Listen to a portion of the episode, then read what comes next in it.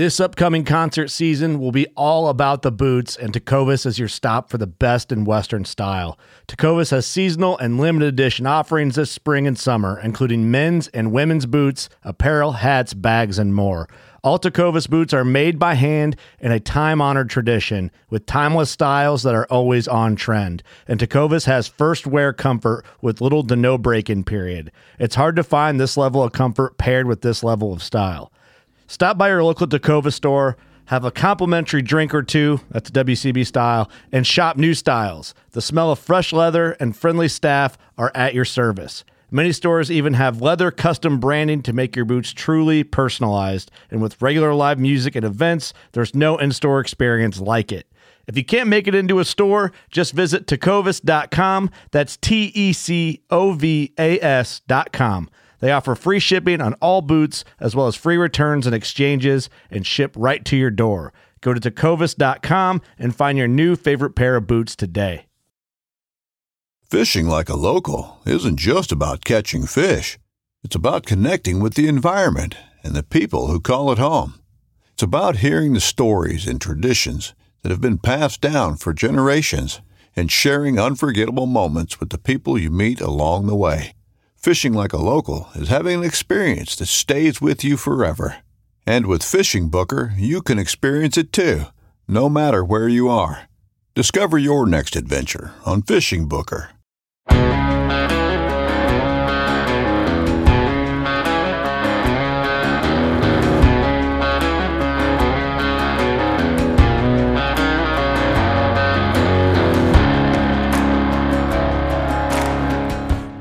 To the Habitat Podcast, the podcast for wildlife habitat management, hunting strategy, and land stewardship. And now, your host, Jared Van Hees. Welcome to the Habitat Podcast. I'm your host, Jared Van Hees. and We are here to become better habitat managers. Guys, thanks so much for coming back another week here at the Habitat Podcast. We are here to become better habitat managers together. And we have a great informative episode for you here today. We are talking mushroom food plots with Upper Peninsula resident Matt Williams. Yes, that's right. Mushroom food plots for deer. Other wildlife too. Deer crush mushrooms, according to Matt, and really it's a very attractive nutrient dense species. We talk about how to create your own, where to put them, but mainly we talk about the benefits of mushrooms, the nutrition, the protein. You know, Matt's thoughts on the October lull. Where are the deer really? Are they out looking for mushrooms instead of hiding from the hunters? Um, we talk about an array of things here. We talk about, you know, Matt's background, where he grew up, um, he's from southern Indiana, but lives in the Upper Peninsula over towards Wisconsin right now. Talk about fungi, um, the different amounts of phosphorus, which is missing in vegetation in a lot of food plots. Uh, just a bunch of different information to absorb here. Something different mushroom food plots for deer. So it's pretty cool. Um, he's actually already created a couple on a Habitat Podcast listeners property, PJ, up in the Western UP. He's been a long time listener. I connected the two of them, and Matt went over there and they made some mushroom food plots. It's already been done. It's been documented. Find that out on Habitat Chat, our Facebook group. Um, just a great episode for you here today, guys. Now, I want to thank Exodus Trail Cameras for their support in the podcast. They are running their Velvet Fest campaign right now. So, what that means, you know, it's been going for a couple weeks. It runs through, I believe, August 19th 15th, third week in August. Um, every camera order comes with a scratch off that could save you 15 to 20% off your next order of another camera or their new MMT arrows, custom tailored arrows. So hunting season's right around the corner here, guys. If you need cameras or arrows, check out Exodus. But right now, if you use the code, what is you're doing? If you post it up online, hashtag Velvet Fest, you will be entered in through this online event multiple prizes will be given out and they'll be sending out Exodus gear to random people that participate. So very cool. You know, Exodus, um, a five year warranty for theft and damage coverage. Now, again, use code VelvetFest to get these great savings. And every single camera order comes with a scratch off ticket for a prize, a discount, whatever you get. Every order comes with that. So be sure to hashtag VelvetFest, guys. We love using their cameras. I have not had one issue with their cameras. Render cellular camera with the SP 18 solar panel kit. That's what I'd recommend. Look into that. ExodusOutdoorGear.com. All right. I want to thank all the listeners who've been leaving us great reviews, either on Apple iTunes, Google, Spotify, wherever you listen to the podcast. We really appreciate your reviews. Thank you very much, guys. Um, means a lot to us, helps us, you know, get found, helps other people find us who are looking for podcasts and habitat management, whitetail habitat, etc. So really do appreciate that. You know, anything you guys want to want to share of ours and and that on social media, we appreciate all that. I do send out free decals to those who leave us great reviews on Apple iTunes. So go ahead and scroll down to the show notes in this podcast right here. Just go to notes, hit the link for free decal, leave a review, write something nice, put your name there. Now, food plot season is here, guys. Be sure to get your fall food plot seed on order if you haven't already. I am planting the vitalized seed carbon load this fall. Um, I already have about an acre in the ground, and I have another probably half acre yet to do, um, and then another couple acres at a third piece still on the to do list. Right now, we're in a family vacation camping up in the UP and ones that I need to get in the ground too. So if you want, check out vitalizeseed.com. That's vitalizeseed.com. They're half acre, free shipping to your door. Um, there's 16 different seed types in this fall carbon load mix.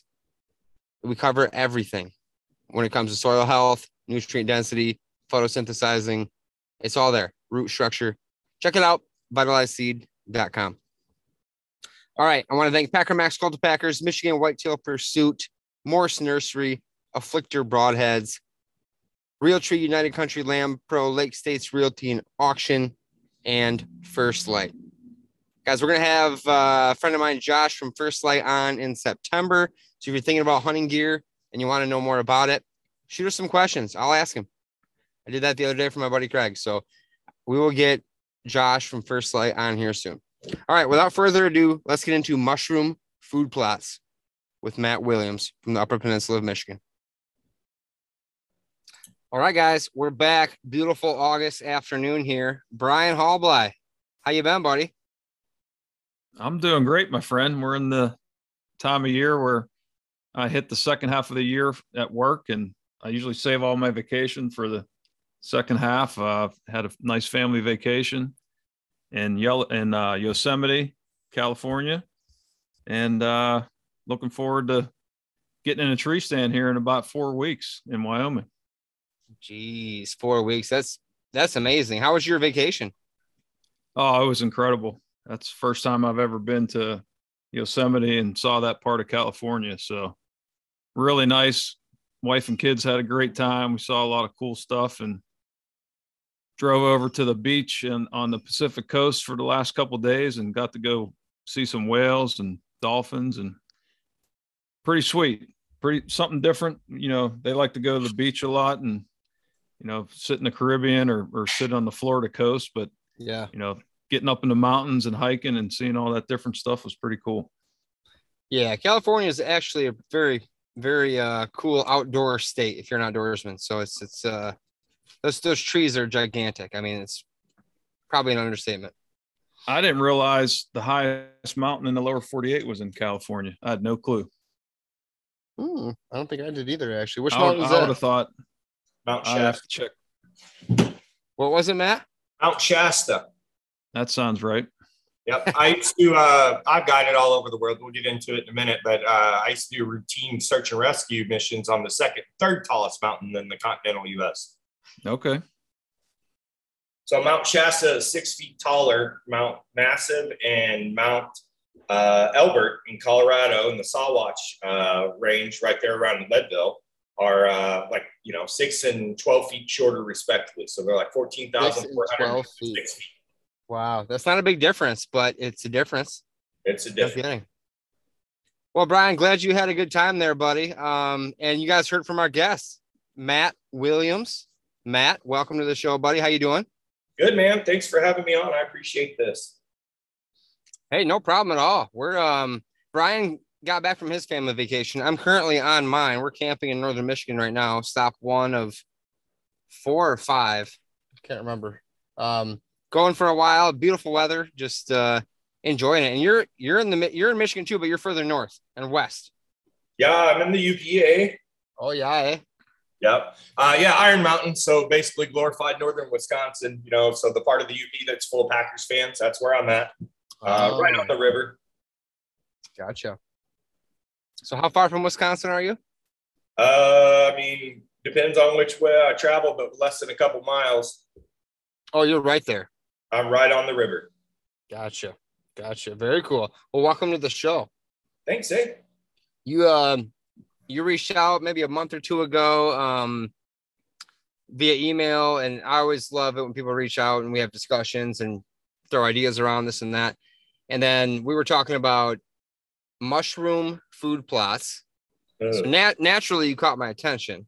And then second of all, we were talking the other day um on Friday.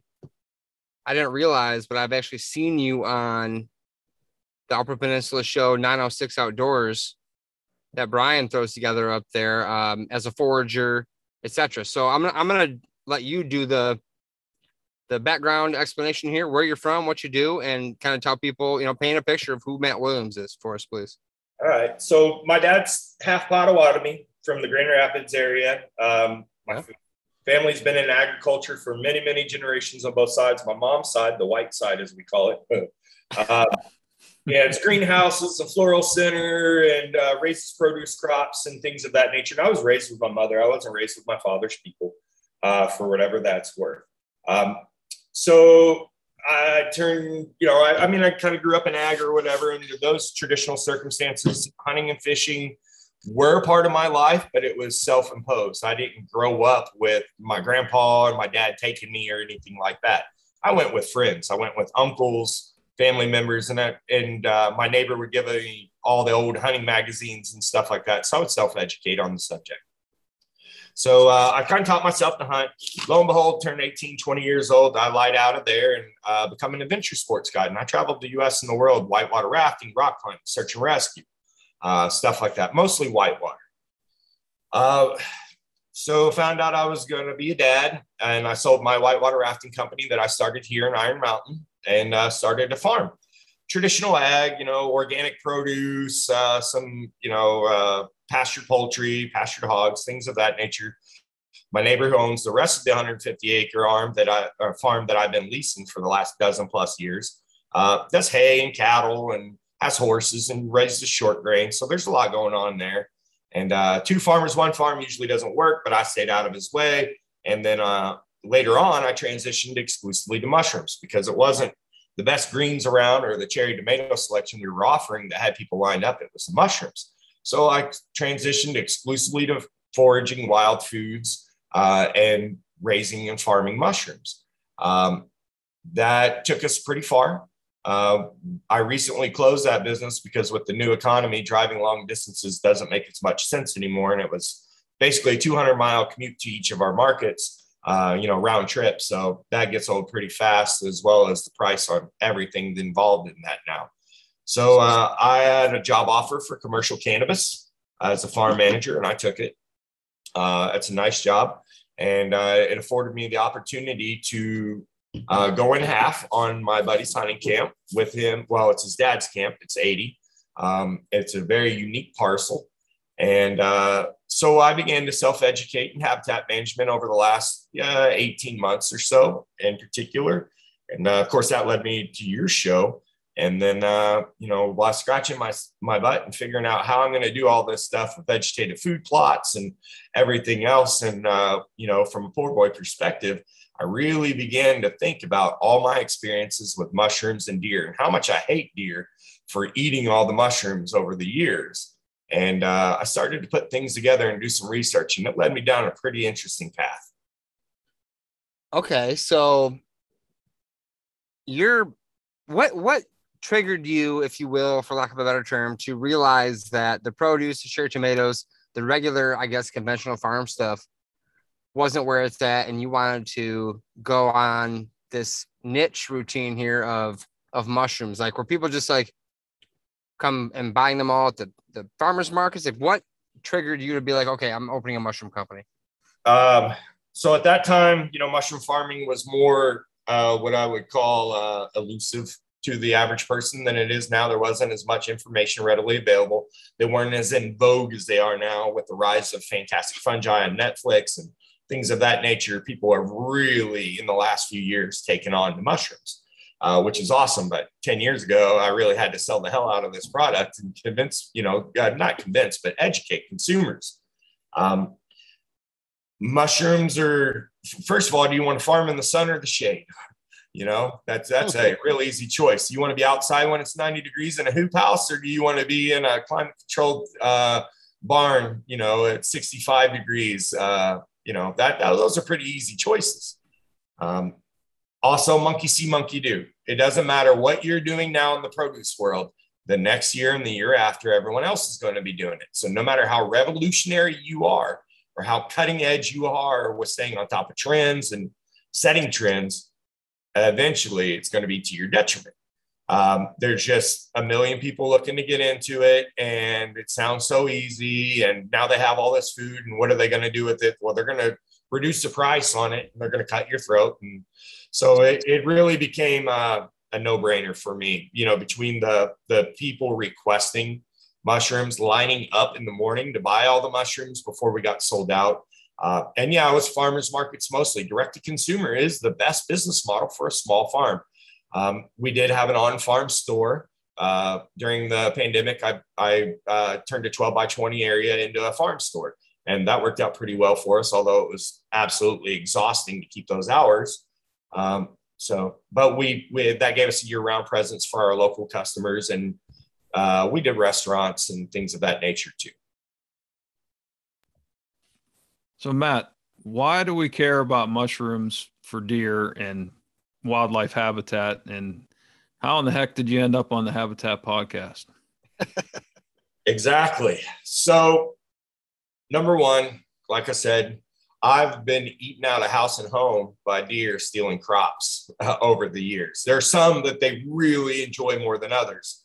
Um, so I began to grow some of those just as a trap crop to keep the pre- the the deer pressure away from the more valuable crops, so to speak. Um, so there's there's that component in particular. Now I say this, it's not like I'm in the traditional UP uh, area where there's no food for a thousand miles, you know, in big woods. I'm in ag country. I'm right on the river. It's fertile here. There is clover and alfalfa and silage corn in every direction around me at that farm.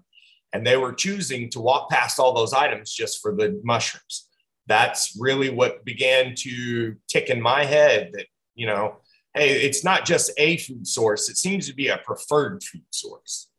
Um, and now with that farm, I was allowed to hunt does there, not bucks. There are monsters on that farm. And that really gnaws at you when you can't pull the trigger on a bunch of monsters who are fighting over your mushrooms. Right. right. Yeah. So uh, that that kind of got, and you know, as soon as they walk off the property, they were dead. But um, so that kind of all piled it up. And I thought about just sitting on this and just, you know, keeping it to myself. But boy, it just feels fortuitous. I feel like I should share this information with the world. Yeah, I'm going to try to make a dollar off of this a little bit. But at the same time, I'm not trying to get rich off this. I'm not trying to sell everybody something. And while we're talking about the, the mechanics of finances here, this is cheaper than pretty much anything else you can do on your property. It's just, it could be as cheap as putting in a fruit tree. So, what kind of varieties of these mushrooms are these deer keying in on that they're walking past everything else? So, we have to separate this into wild and farmed mushrooms now. Okay. Right. And there is some overlap. Some of the farm mushrooms are wild that we're farming because they lend themselves to be able to do that. That means they're saprotrophic, they eat decomposing material, right? Whether this is on logs or in sawdust beds there are they don't really seem to have a preference from everything that i've read i've read it's large they there are preferences and there aren't. they're large fleshy mushrooms Number one, they don't. Their their digestive system's completely different than ours, so they're able to take toxic mushrooms and eat them as a food source that we can't. So therein lies a totally different scenario. Basically, it's the largest, fleshiest mushrooms. But I'll go one further with the wild mushrooms, and I will say that the mushrooms that we really covet, they covet more. Hmm.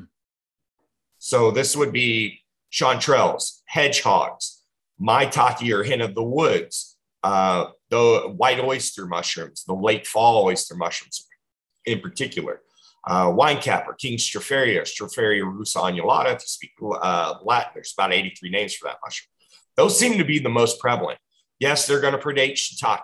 Yes, they're going to predate some of the other mushrooms that we have in our log yard. 20 plus species of mushrooms down in that log yard seems a bit inevitable that they're going to take a bite out of everything. But there are two mushrooms they seem to really love, and uh, and they they occur. They're native to North America, and so those are the ones in particular that I'm focusing on now. That with regards to growing, you know, sure. Um, with regards to the stuff that's wild, those are the other focuses. Um, uh, you know, the stuff that they seem to have a preference for. And that preference seems to kind of occupy certain windows of the year um, because the mushrooms, they don't all come at once. Obviously, you know, they're ephemeral. They're some of them will fruit multiple times. What we call fruiting is like an apple given an apple tree, so to speak, right? The mushroom that we think of pops up from the ground. The actual mushroom is the organism underground, uh, which is mycelia, and that goes into science that we can talk about in a minute. But when those fruits, the mushrooms that we think of that we pick, pop up from the ground, you know, they may be there for five days, they might be there for 15 days. Some of that's climatic conditions, some of it's the genetics of the mushroom.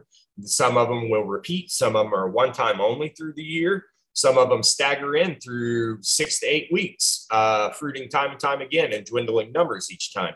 Um, in the case of wine caps, I mean, they're basically from the time that the uh, the the snow goes away to the time the snow comes again, they're popping. Um, gotcha. So we're what I'm looking for is mushrooms that are substantial food sources that occupy the windows of time that uh, parallel our opportunity as hunters, especially those later portions of the year when there's less available in the landscape for food, substantial food anyway, um, particularly after the frost. So the two that you're farming that the deer, the deer are keying in on, what was the varieties of those? Wine cap has about 83 different names. I'm going to give you the Latin Stropharia rugosa annulata, which means the king's crown. Um, it has names ranging from the garden giant to the compost mushroom uh, to you know uh, the king stropharia. There's so many names out there okay. for it. Okay. And the second one is a white oyster mushroom that naturally occurs uh, so this would be Pleurotus uh, pulmonaris. Um, so, or sorry, Pleurotus populinus. It has an affinity for popple trees, right? So, how many of you guys have seen uh, white mushrooms late in the year on popple trees, right? Yeah. Even when there's yep. snow on the ground, melting, you know, or freeze thaw cycle, right? How many times have you seen bites taken out of those? So those are particularly the two I'm concentrating on. So one likes to grow on felled wood or broken branches, i.e. hinge cuts or brush piles, things of that nature. So we can kind of take advantage of what we're already doing or what's already there in that scenario. Or the second one has an affinity for a ground bed, which is a mixture of materials assembled in a specific way, um, as a mushroom farmer, I know how to make these things produce faster. I know how to make them more prolific. You know, there, there are tips and tricks. You can go on YouTube and look at how to do these, right? There's going to be 100 mushroom companies that are going to be trying to teach you how to do it. Cool. That's because they want to sell you the spawn. I have the perspective of a farmer, which is how do I do less for more without spending any money or as little money as possible? Right. And I have a decade of experience behind the belt on this. So I know how to produce these and propagate them so that it kind of becomes a one-time expense in the case of one a wine cap bed. And it can kind of be an annual thing in syrup season uh, for the case of the uh, the oyster mushroom. Um, you know, so uh, it doesn't have to be uh, you know, you don't have to spend a ton on this. You could easily build this up. This is a perennial food source in the case of the wine cap bed. With the oyster mushrooms, they'll hang around for a few years and they'll peter out. We get what we call dwindling returns. Same thing with the wine caps if you don't refresh them every year, you know, which is just adding a new layer of wood chips in the spring. You know, sounds okay. exhausting, right? Yeah. so are the deer seeking these out as kind of like a dessert, like an ice cream that they like, or is there something that they're seeking out to, in their diet? I think we need to talk about their diet and how we to understand this we have to go back in time to the beginning of of time so if you guys will give me a minute here to put this into a fungal perspective so sure when, up until the last 10 years or so as microbiologists which would be everyone from foresters to uh, wildlife biology the world has been viewed through a bacterial lens right bacteria and trees are the dominant thing in our forests, correct? Well, that's erroneous. It's fungal. All life is fungal in origin that's more than a eukaryote. Anything that's eukaryotic, right? More than two cells is fungal in origin. All plants, all animals, all insects, all everything. Once upon a time, mushrooms were huge and plants were infinitesimal. And then they became smaller uh, or larger lichens, mosses, grasses, those things began to evolve and develop, right? Into the trees. They are all dependent. Plant roots are not physically capable of absorbing anything from the soil, from water to nutrients. They cannot do it. It's physically impossible. What it is, is they're fungal partners who completely dominate the soil and the plants themselves in every direction, make up a three dimensional spider web. And that monofilament that we think of, that fine white thread. So if you pull up a plant and you see the roots have white threads at the end, those are not threads, those are tubes. Think of them as a subway system. They move water, nutrients, everything, much in the same way that the internet operates. Uh, so does this. So let's call it the wood wide web, right? The wood wide web is pervasive. It connects all trees to each other. Every plant's connected to each other. And it happens that a portion of these wood wide web mycelia produce mushrooms. Now we get into different roles of fungi. Those trees that operate with the mushrooms uh, have a, a, technical definition. I'm going to skip all this jargon. You know, it's mycorrhizal, there's endomycorrhizal, ectomycorrhizal. We're going to skip past that and just say trees and mushrooms work together, right? Okay. Al's going to be calling you on all that stuff please, please do, because if he goes back and revisits his microbiology with the new fungal perspective, he'll see that it makes more sense. I get a oh, lot yeah. of feedback on this. Unfortunately, for microbiologists of bacterium, it's already been disproven. However, they're not updated. I'm not trying to say that they're wrong, that they, but they have been given information that's outdated. That's the okay. actuality, right? Sure. So I'm not trying to rock the boat, but this does create waves. When you have something concreted as a bedrock for your foundation of soil, for your foundation of forestry in general, and you find out that it's erroneous and that you've been looking through it through a different perspective, uh, it, it's hard to, to fathom at first until you begin to develop that fungal perspective, right? So, with this accurate origin story of all eukaryotes coming out of fungi, right? And the roles of different fungi. We have to talk about bacteria now. Bacteria are enlisted as guilds, they're enslaved, so to speak. They are farmed by fungi, right? So the bacterium in your soil that you want to help you and your, you know, things like that. When you spray plot start, for example, to help the bacteria in your soil, negative, sir. You're helping the fungi in your soil and they're farming the bacteria a lot of that plot start stuff, you could just add molasses and a simple molasses tea with the bacterial partner. You can go to hmm. any grocery store and get Azos, blue okay. tea, and put it on there. It'd be twice as effective as plot start, and it costs you a fraction of the money. If you have a tank, this should be pretty easy to do. It's just a um, an air bubbler like uh, you would use for an aquarium, and then your st- your base water stuff like that. We'll talk about that later if you guys want. So now we need to talk about rot. What is rot? right? If it wasn't for rot, which is fungi, bacteria working together in guild and symbiosis, we would have T Rex carcasses and trees everywhere, right? So, what do sure. forests do? They deposit a large amount of biomass every year, whether it's falling trees through cataclysmia, i.e., a tornado blowdown, um, you know, just branches breaking through the normal life uh, of the forest, um, or the leaves dropping. We have a substantial amount of biomass hitting the forest floor every year. And then now it all has to be decomposed and recycled for nutrient value before the following year. Well, who's doing that? It's not bacteria, it's bacteria and fungi working together, right? So now we have a better understanding of the forest floor. Biomass in equals forest uh, soil. And that's what we're trying to recreate with all agriculture and uh, is that organic layer, that tilth, right? The top two inches. That comes from biomass um, being inputted in. There's a farming uh, saying, rich father, poor son. You pull all the hay out, you don't put anything back in over your lifetime, you're gonna have a shit ass hayfield. Sorry, my uh, my sure. my French there. No, you're but good. Your, your kids, your grandkids aren't gonna have uh, a piece of farming ground worth farming, right? right. So uh, people who love care and nurture their land understand that you have to have inputs in those soluble intri- nutrients that are going in with regards to our plot fields are great, but they're they're they're quick to go away, right? One season and they're gone. We're, and we're taking all the biomass off of them, whether the deer are eating them or we're we're uh, harvesting them, right? So we're not putting biomass back in. What does put biomass back in? Well, the fungi, right? Fungi are able to transport nutrients from long distances, miles and miles and miles. That's been proven, right? So there's a high likelihood that all that fertilizer that you're dropping on that cornfield is actually getting transported to the uh, the woods nearby to get stored in the biomass and then transported back as those plants need it. And the way that works is plants produce sugars. That's all that they produce. They can't produce anything else. They produce sugar from photosynthesis. They exchange that sugar for everything that they need via the, so, the food soil paradigm.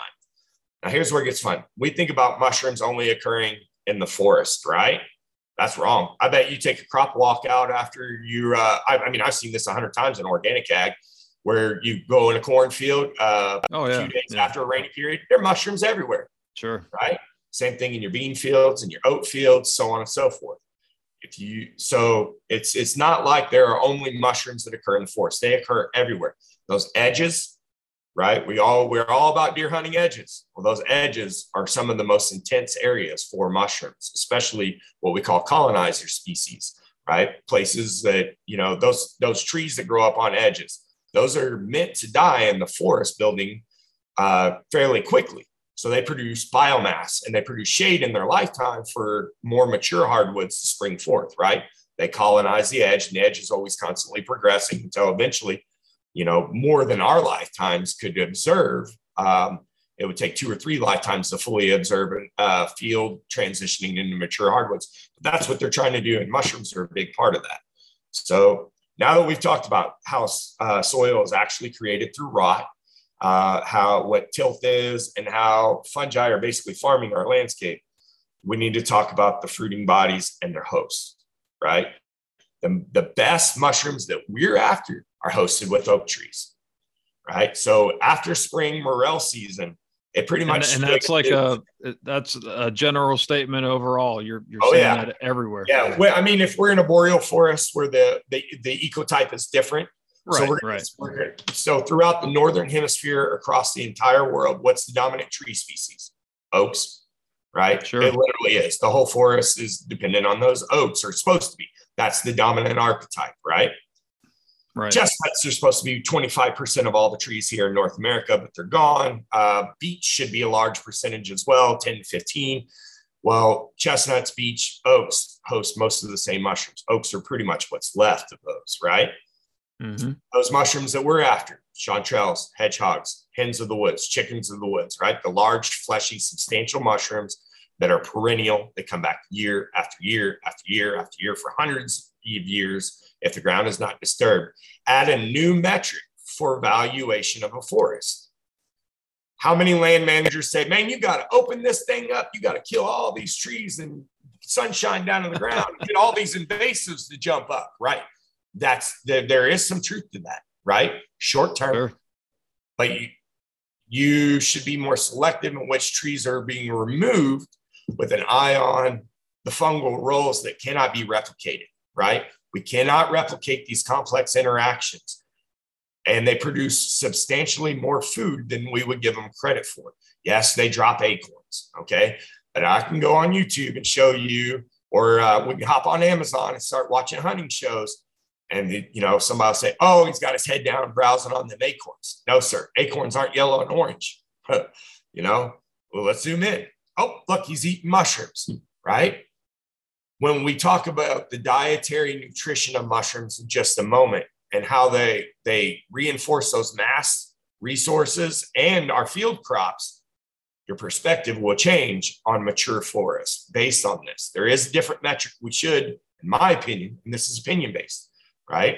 Uh, based on this hypothesis, it's not a, a proven theorem, although there's a lot of science to support this. We should view a different metric in regards to that, especially when doing thinnings, hinge cuts, opening up the canopy. There are some places. Why is that buck in those mature forests if there's nothing but acorns there, right? Why does he feel so comfortable back there? Well, what is the other food source? If we look at it from this point, those mature forests, especially the large oak stands, are mushroom stands too. Right. Well, Matt, okay. I think I think that what what the opening the sunlight allows compared to the mushrooms would be regeneration. Way more tonnage, right? Actual right. actual tonnage. What what are the right? What but are the there are areas where that makes perfect sense. Sugar maples, for example. Sugar maples, red maples, they're not hosting a ton of dynamic mushrooms. Uh, spruces, you know, if you've got spruce beetle going in, uh, ash and elms are a little bit different because the morels there. A lot of people love morels. So I'm not saying that we shouldn't do it across the board. I'm saying we should be a little more selective. We should be Diversity. doing as much with yeah, absolutely. Yeah, you know, keeping not, it as diverse as possible across the board. Yeah. So there, there's a different primer here. We have to be, you know, there.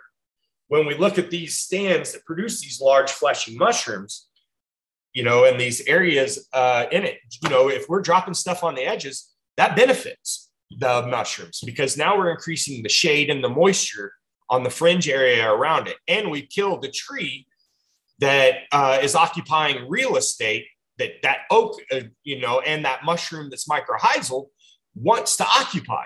So we're doing them a solid. So I'm not saying we shouldn't do it. I'm saying that we should do it with a more focused intention and eye possibly on this. Yeah. Yeah.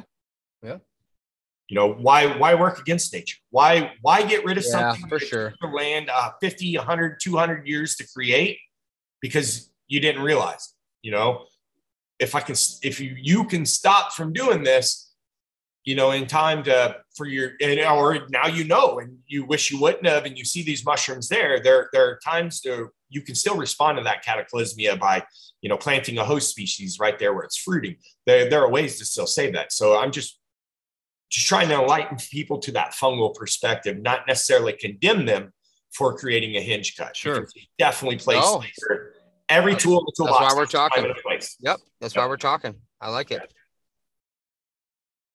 yeah so bringing this full circle let's so, talk about uh, food Obviously, yeah. it's not just a dessert for the deer. They're seeking them out for a reason. No, and these predate these predate our our agricultural involvement. So it's arguable that this was this you know a, a product of evolution. Uh, you know that that they have very much evolved into this, and that we are actually playing into their hands with our soft uh, vegetative crops because of the nutrients uh, that are in there, particularly the amino acids in legumes, lysine uh, methionine, creatine. Those in particular are, if you're a bodybuilder, what are, you know, if you go down to GNC, what are you going to do, you know, to, to bulk up, to create muscle, right? Or if you're a woman who's lactating and you have high demand on your body and you're taking supplements along those lines, those amino acids are, are critical. Well, with most mammals, those same compounds work. And in the case of agriculture, I learned this when I was working with dealing with spent brewer's grain as a feed resource uh, for omnivores you have to increase it, it's full of fiber so it's better left to ruminants but you have to increase the lysine content to match protein right protein doesn't matter unless you have the full amino acid chain the lysines methionines everything like that that's complementary that allow that digestion to fully occur and occur without a negative um, nutrient balance meaning it you know uh, doesn't tax their body more to digest that than it does to uh, you know, to do or to let's say let's stop this and start again. Let's uh, let's say that I'm eating acorns and it takes me 10,000 calories to digest those acorns. and uh, uh, and I'm only getting 10,500 calories from those acorns. So what's my net yield? 500 bonus calories of towards fat building, antler growth, et cetera, right? This is just hypothetical. It's not a real number or anything Sure. like that. So please, you know, so that's that's the point here is that you know if we're eating browse, you know, woody browse, twigs, et cetera, that's great. Um, but dietarily, nutritionally, you know, those higher amino and higher soluble nutrient foods are what we want them to be eating. That's where the dynamic growth comes from. That's where the bucks as big as Buicks, right, uh, can possibly occur, right? Sure. So Nice let's look at mushrooms there. as a feed source. Go ahead. I said nice little UP reference there. Yeah, yeah, bucks as big as Buicks, eh? Yeah. Yep. Ah, the 30 pointer. You know, the 30 Uh, point buck, eh? Yep. No, yeah, we all know the. If you don't know who the Yoopers are and you've never heard the song "The Thirty Point Buck," stop what you're doing right now, put it on pause, and you're welcome. That's your new favorite deer camp song. Sorry, I just derailed that conversation. But It's, it's totally I, fine. I think So, I think we need to cover crude protein or something next with mushrooms. yeah, we need to talk about before we cover the the protein analysis and things like that. We need to talk about how the digestive system of a deer works. They're a ruminant. Ruminants like cows, goats, etc., four chambered stomachs, right? That chambered stomach is full of bacterium. It's designed to break down cellulose, right? Whether it's uh, woody tissue like browse or uh, and it, uh, cellulose from plants, things of that nature. Everyone agree on that? Sure. 10 4. That that's that's 100% accurate information. Just want to make sure we're on the same page. Right. Right. Mushrooms are not made of cellulose. They convert cellulose and lignin into chitin. Chitin, similar to what our hair or fingernails made out of, the exoskeleton of a lobster or a bug, right? Um, when we cook chitin, uh, as humans, it becomes extremely digestible to us because we're not ruminants, right? For ruminants, it's more digestible than any celluloses. It is immediately digestible. It's immediately bioavailable. Chamber one, not chamber four, chamber one, right? So it's more digestible. It's more bioavailable. It's more nutrient dense than a lot of what we're feeding them as far as protein of five to 50%. And that's a wide range. I understand that. But this is just the numbers that I grabbed off of uh, studies that were done. And science is like that. You have to have a wide breadth. You know, uh, it's and this is an evolving science. You know, it's it's pretty hard to peg this down. We're talking about hundreds or even thousands of different mushrooms that could be on the menu. One is inevitably going to be less protein than others when you're sampling them, right? But those fleshy mushrooms are repeatedly, in the case wine cap, 30 plus percent, right? How many food sources are out there with 30 plus percent protein that we know of? That's pretty high. Not very many. That's extremely high, especially when we pair that with the lysine, the methionine, and the creatine that they're getting from the cereal crops, the young growth cereal crops, the, you know, when rye is under 10 inches, when oats are under 10 inches. Well, clover has a fair amount of this stuff in it, especially in the young growth stage or the, the flowers. If you guys didn't know this, the most nutritional part of clover is actually the flower. That's why we see them eating the damn flowers. Deer eat flowers like crazy too. Oh yeah. Yep. Um, in particular, soy, winter peas, those are the two big ones that I would cue in on to take advantage of this. And anybody that's planted soy in the woods and anybody that's planted winter peas in the woods got it mowed down more than likely for this reason, you know, uh, especially in that young growth stage when it's just chock full of those aminos. So those are the particular food sources that complement what's going on here. Now, as far as digestibility, the substrate itself, especially in the case of uh, whether it's a stump. I mean, have you guys seen a deer chew on a stump before? Right? Yeah, norm, yeah. Normally, when I've seen it, it was back when it was covered in Lucky Buck or something way back in the day. You know? Right. Yeah. yeah, if you put a salt lick on it or something Yeah, like that's that, obviously they're going to tear that apart. But here's That's where different. uh, really fun is they will actually eat the straw, the wood chips uh, from that bed that we can we make it out of after it's fully colonized. They'll dig through the snow and eat that because it's no longer cellulose; it's lignin. It's like a giant mushroom, right? And so for winter quality food, they will literally, I mean, Hmm. I thought I told you this, and Jared, I'll testify to this later. Uh, you know, they will fight over it. Uh, there's there's no other way to describe it. It will become a hotbed, right? It, it's a perennial food source, so it, it, takes time to get going, but once it gets going, it's it's on. Um, the, you know, there's seasonality with these mushrooms. So in the spring, we're looking at elms, and you know, I mean, there's a whole host of trees. Almost every tree hosts some mushrooms, but with regards to the most palatable. Um, and the ones that we're after as humans in particular, which were most of my personal experiences will correlate from oaks are king, you know, uh, for whatever it's worth. And with you, if you can get two meals in the same spot, wouldn't you? You know, if you can walk around with your head down eating acorns and mushrooms and get an incredible amount of nutrition, we all know that that fat building for deer really happens this time of year, late in the season after most of the antler growth is going uh, done. The uh, the body's recovering from lactation. If you're a doe, you know, well, this is also when the most prolific period of mushrooms comes in, and they happen to be side by side with those acorns and uh, you know, mass crops, so to speak, at this time. So that's probably not coincidental. It seems like it's a bit of an evolutionary thing. And what what time what time is that, Matt? When you're talking about this time, for me, I mean, normally like my season sounds like October to me. Right. It depends on your season, and uh, you know, I'm zone 4A, 3B, so I get 100 plus frost free days if I'm lucky in a year. If you're where I grew up in southern Indiana and you're zone 6B, that's a totally different scenario right? Uh, you're, you're talking more October, November into your hunting season versus us. We start to see this more dynamic uh, feature. And if you're in the deep south, yeah, I mean, you're probably going to see this all winter. Uh, so there are time frames uh, that that you know it, it depends on your zone, but it's it's much like the way we plant crops, right? Um, I would say it's about the time we're putting our brassicas in uh, wherever that may be for you, is going to be about the time that, and those acorns are dropping too, beginning to drop in that same time period, usually, if they're not already just dropping right after you put them in. So, kind of in that time period is where we're going to really see the beginning of the most substantial period of mushrooms for the year, as far as fruiting goes in North American landscape, especially in the eastern half of the US. Now, you know, if, if we're in 10,000 foot elevation of Leadville, Colorado, not the same. If we're in Washington, California, not the same. And I realize you have a national audience, so this is going to require some geography uh, to be to work into this. But yeah, yeah, and how we got talking about this originally was you were thinking that some of the or your hypothesis was along the October lull. Let's yeah. let's dive into that. That mushrooms could possibly be causing so the most quote unquote October lull, which we can you know, th- there's a million different thoughts on that. Anyways, I, let's not go into that. But if the timing is with the acorns, then talk about that.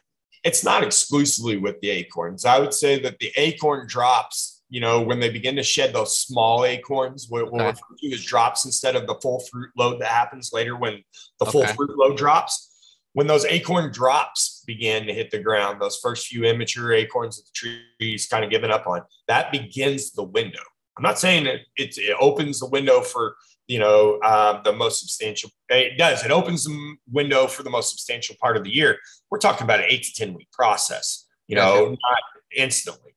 So I say that because once those uh, you know those immature sheds, you know, you get the oak galls and the the the oak drops beginning to hit the forest floor. That's when the chanterelle seasons really begin to kick off. That's uh, hedgehogs are going to be coming in fairly shortly afterwards. And then again, it goes crazy. It's like every mushroom in the woods, right as the trees are dropping their leaves. Or when are they dropping their leaves? Uh, for us, it's the October lull, right? Uh, here in the UP. Well, that happens to be when every mushroom in the damn woods, there's a period of about two weeks where there is more mushrooms in the forest than you could ever dream of, right? And they're usually in these these pockets of shade and moisture in the landscape. They're not necessarily wide cast, but uh, October lull generally coincides with a rainy period, right? So my hypothesis is that the two correlate. Interesting.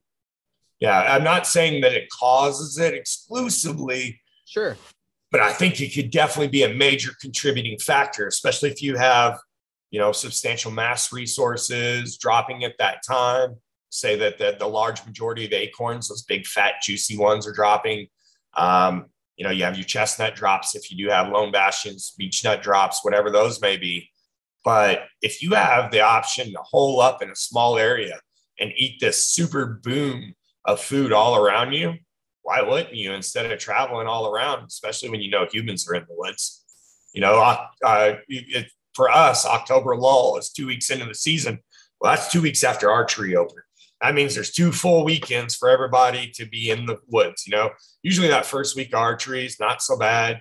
Second week archery is not so bad, but when you get in third, fourth week archery, they're in. They know the game now. The deer know that people are after them. You know, they're not. They're not dumb. You see it. And you kind of came across this by by just accident. You know, like observation, weren't you? Yeah, I mean, I all right. So as a professional forager, I jump some of the biggest bucks you've ever seen in your life because I go in places no one else wants to go. You know, all that thick, nasty shit that cuts you up. Well, guess what? There's a ton of shade there and there's a ton of moisture in there. And that's where there's usually some pretty good mushrooms, right? So I, I belly in there and I'm half Indian. I like to walk through the woods as quietly as possible. I don't want, I want to see everything and I don't want it to see me as much as possible. Don't we all? Right. I'm pretty sure. good at that game. I've been trying to do it my whole life. Um, especially, you know, earlier in the year before all them crunchy leaves hit the ground or if it's been raining and it's quiet. Boys, I have seen some of the biggest damn deer you've ever seen in your, your life. Bucks that I've never seen on cameras in areas or never seen out on the ag fields in areas that just hold up in those little swamp pockets or this little holler full of mushrooms. You know, and it's it's not just once, it's time, time, time again, to the point where I almost feel like if I go in any of these spots, if I get into a spot where I can really smell mushrooms in it, I'm pretty sure I'm going to jump something. Uh, a lot of times I jump smaller bucks, what I'll call the satellite bucks or the satellite does. Um, if you think of them, you know, like a big bed, big buck bedded in one area and kind of using all the other deer around him as the bodyguard, so to speak. Right. I'll jump those satellite bucks in that area as I begin to work into it almost time time again. And then if I don't hear them cough and run, uh, if I get through the that you know that front line, so to speak, a lot of times I'll find something back there, you know. Um, bears too. so it goes both ways. Sometimes you sneak up on a bear. Matt, you mentioned observation. Have you ever put any trail cameras over these uh, mushrooms that they're feeding on, or know of anybody that has? And if Not so, yet. is that available? So what we're doing now is I uh, Jared put me in contact with someone uh, in my neighborhood, less than ten miles away, fifteen miles away, uh, up the road in Sagola, Michigan. And he and I this last weekend put some beds in at his place.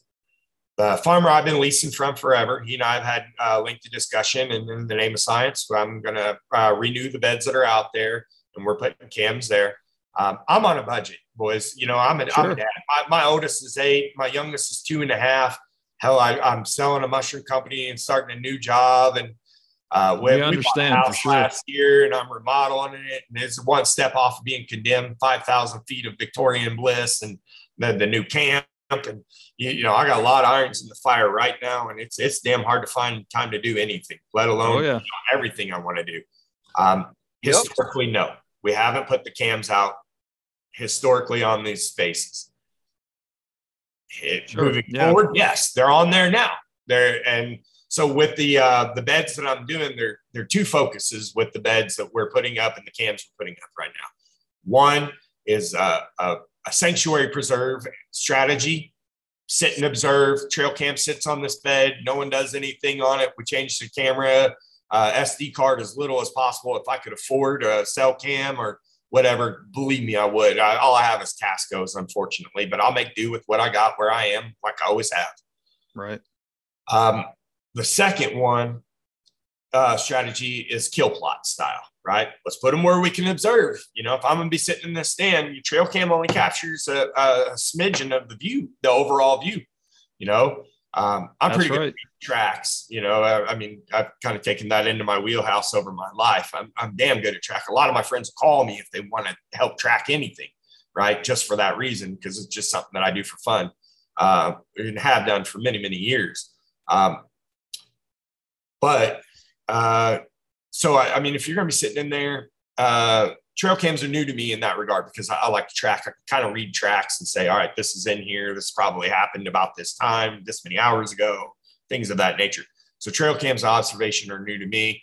um, in that regard. I'm more of a sit and watch boy, you know, or or uh, observe as I go. You know, obviously I'm moving right. as a forager quite a bit. Um, you know, so we are putting the trail cams on there. Moving forward, the mushroom company that I've owned for years, uh, that I'm closing with regards to the business model we had, uh, I'm converting it to this. I'm going to do some work with this. So you guys can follow along with that. And that's where, and then of course, if you're in the Habitat Chat podcast, we already have posts growing uh, there. Um, you know, if you have questions, reach out, whatever it may be. Uh, you know, uh, I'm sure this is going to get to be too much too soon eventually, but I'll do my damn best to, to, to do what I can. Uh, like I said, I'm not trying to be a millionaire off of this or anything. Like, don't get me wrong, that'd be great. But at the same time, if I can help my fellow humans uh, and I can help sure. anybody, especially uh, you know someone who's doing a poor boy setup or doesn't have access to be able to drop trees and open up the floor's floor. If I can give somebody one tool in their toolbox that presents a realistic option for where they are right now, that works. You know that that that's uh, that I'll take them karma points any day. So for whatever that's worth. With regards to trail cams, yep, we're putting them on there. Yep, there's going to be stuff going forward. Uh, you know, and we're going to see. Uh, I very, uh, I'm going to do some YouTube stuff as well. Not only making Great. videos, but talking about where, what, when, why, how, answering all those questions. I really like the way Jeff Sturgis does things. So I kind of, you know, they say imitation is the most sincere form of flattery. So I'm going to try to make some inspiration from Mr. Sturgis and try to maybe do them top fives and, you know, whatever it may be to try to kind of pull all this into a, a usable form for someone who's doing their own self education on the subject. So, getting to the how to's of it, and you mentioned working okay. with uh, another piece of land. How yeah, do you go we, about creating these food plots?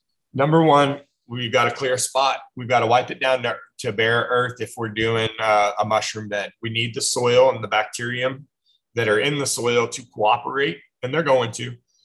So we need soil exposure, direct soil exposure. So the way we did this most recently with DJ, and this is hell of a lot better than the way I used to do it with the lawnmower, is he threw his uh, uh, his uh, brush hog on the back and just backed into an area after we cut the uh, spruce. We cut all the you know the the branches that would hit us in the face off there, and just dropped that bush hog down and let her rip, so to speak, as low as he cared to go uh, and then raked it down to bare, bare earth with the leaf rake. Took all of five minutes to do all that. And we're talking about a, a pretty substantial size uh, portion. I would generally make these, you know, uh, three foot by 10 foot would be, or a five foot by five foot would kind of be my standard bed if I were doing them from a bag of spawn. Uh, but because I have the old beds, I was able to use starter. Starter is just another established bed that you bring in and scatter as a base layer, and then you bring more wood chips on top of it. You kind of make a lasagna, so to speak. Or in this case, we had so much that we were able to just deposit a massive amount and put wood chips over it. So that can be the easiest way. So if you're starting from spawn a year or two years down the line, when you have a substantial amount of beds going or a uh, large bed, you can use that as a mother bed to jump off new beds instead of refreshing it. And that's something most people don't know. There are other ways you can use the trimmings from that bed to jump off new beds too. Um, and I'll address all this over time. Uh, most of the people who are going to want to sell you spawn are going to tell you you have to do this with spawn and only with spawn, and you got to buy the spawn. And you know, there's there's a lot of parameters that they're going to say you have to use. But well, I've done a million and a half experiments with this, and I can tell you, you pretty much spit on the ground, throw some straw over the top of it, pee on it, uh, whatever, and uh, and then it'll grow. You know, it's very virile. It wants to grow. You just got to give it an opportunity. So that makes it doable. It's not like a lot of other food plots where you really got to nurture it, you know? Now, is this under like closed it. canopy or is it dependent closed on the species? Shade, shade and uh, moisture, your friend. Okay. So look for them little dark pockets. You know, if you got a little bedding area and you want to throw one in there, why not? You know, if you can make your bedding area more attractive, that's what we did uh, with this particular scenario is we set up a bed, uh, a food plot bed in his sanctuary, a larger one, you know, uh, and then a couple, uh, and then a food plot bed in this food plot. And then there are three smaller ones that are kind of designed towards directing movement and also creating uh, bedding food habitat uh, as well. So what do you want to do with it? What are your goals? That's the, that's kind of what we have to focus on primarily, I believe it'll work best as a, a bedding food source kill plot, or a food source. Now, here's where it gets really fun.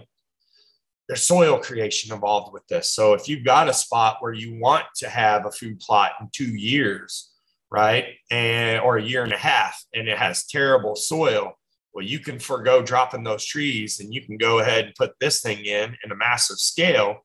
And in two years, when it's rotted down, you'll have an inch and a half or an inch, two inches of beautiful black soil that you never dreamed of having in that spot. How long does it take a forest to make an inch of topsoil? 80, 100 years with the best crop cover rotation plan? 50 long years? time. Long time. Long, long time. Not two years. That's for damn sure. Yeah, long time. Right? And these resources that we're inputting, wood chips, straw, I get straw for damn near nothing or cheap because I go to the local farmer that hauls it all and I sweep out his semi trailers in his barn and get all the straw off the floor. And in return for him that solid, he does me a solid and sells it to me at cost, you know? Uh, so uh, where there's a will, there's a way. The uh, good old boys at the local sawmill, they watch me on the same TV shows that Jared's seen. They know me and, you know, they call me Hollywood and everything else. But uh, I taught them guys how to how to hunt wild blueberries and wild ramps and 113 different kinds of mushrooms, you know, and uh, they're hunters and they're fishermen and they're sportsmen. And, you know, as a minimum, I help to put side dishes on their kids' plates, you know, uh, so that's pretty good. Uh, they give me wood chips for free and they load me up with that front end loader because, you know, I have good relationship. I've always said we cultivate relationships at our mushroom company and the mushrooms are a byproduct. And I firmly believe that in most any business, you know, you Oh, cultivate absolutely. relationships first. Yeah, hundred percent. That's the best thing this podcast has ever done for for Brian or I is just the people we meet. You know, like you and and Brian was just a bear hunt with our buddy Ryan recently. Like it's just yes, it's the relationships are key. Um, and and Matt, I want to be generous of your time here. This has been an information loaded episode here, but we ask everybody one question at the end, and I mean, it's not a mushroom, but I need to know your favorite type of tree. Well, I mean, this is, I, I'm gonna have to break with tradition here. I know I'm forced into the yes, no, one, two paradigm here. It's but okay. No, I'm no, gonna, no, I'm you're gonna not have forced. to do me, and I'm gonna give you a brief explanation of why. Oaks and hemlocks. When you put Okay. those two together, you have a conifer producing shade and moisture retention next to a tree that produces a boom of mushrooms, right? Yeah. Mature I knew there'd be an oak in there. Yeah, mature, mature, just mature oak stands or beech stands with interspersed uh, conifers. I call those Christmas trees because there's usually a Christmas paycheck or Christmas bonus laying underneath of them from a forager perspective. You know, if I were doing this from uh, a mass resource perspective, it would probably be the same. I do love the American chestnut. I love the butternut tree. I have a personal passion for nut trees, especially indigenous American nut trees. Uh, I'm doing stuff with the Chestnut Foundation, the New York chapter. Um, butternuts have been a side passion of mine for years, collecting nuts from different locations and getting orchards going at the farm. Uh, but it's definitely going to be oaks and hemlocks, baby. There's not much more beautiful though than a nice hemlock or a nice oak. I mean, I'm I'm with you on the the mechanical part of it, the the the reason being, but either way, solid answers. So Right on. Absolutely. yeah, thank you very much, If- Matt. If uh, anybody wants to to follow along, um, I know. You know, you you had a company, you're you're selling that. Where where can we find you? I know we can find you in the Habitat Chat Facebook Right. group. Which thank you for posting up there. Hey, no worries. Anywhere else, or do you want to just post up there when you have your your new stuff up and going? Whatever you want. Yeah.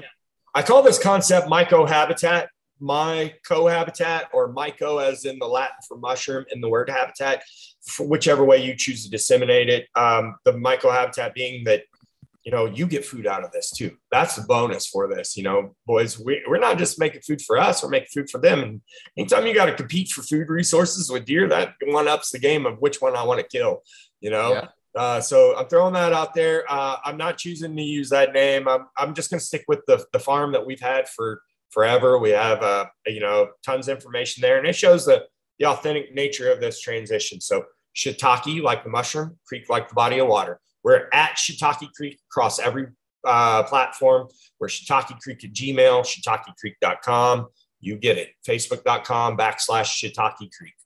And when you spell shiitake, there's two eyes. Yep. Otherwise, it's just shit ache. Up shit creek. Yeah, that, and that's the running joke. I was an adventure sports guide for so long. That's hilarious. I've been up shit creek my whole life, and I'm great with the paddle. So bring it on. yeah, we're good to go.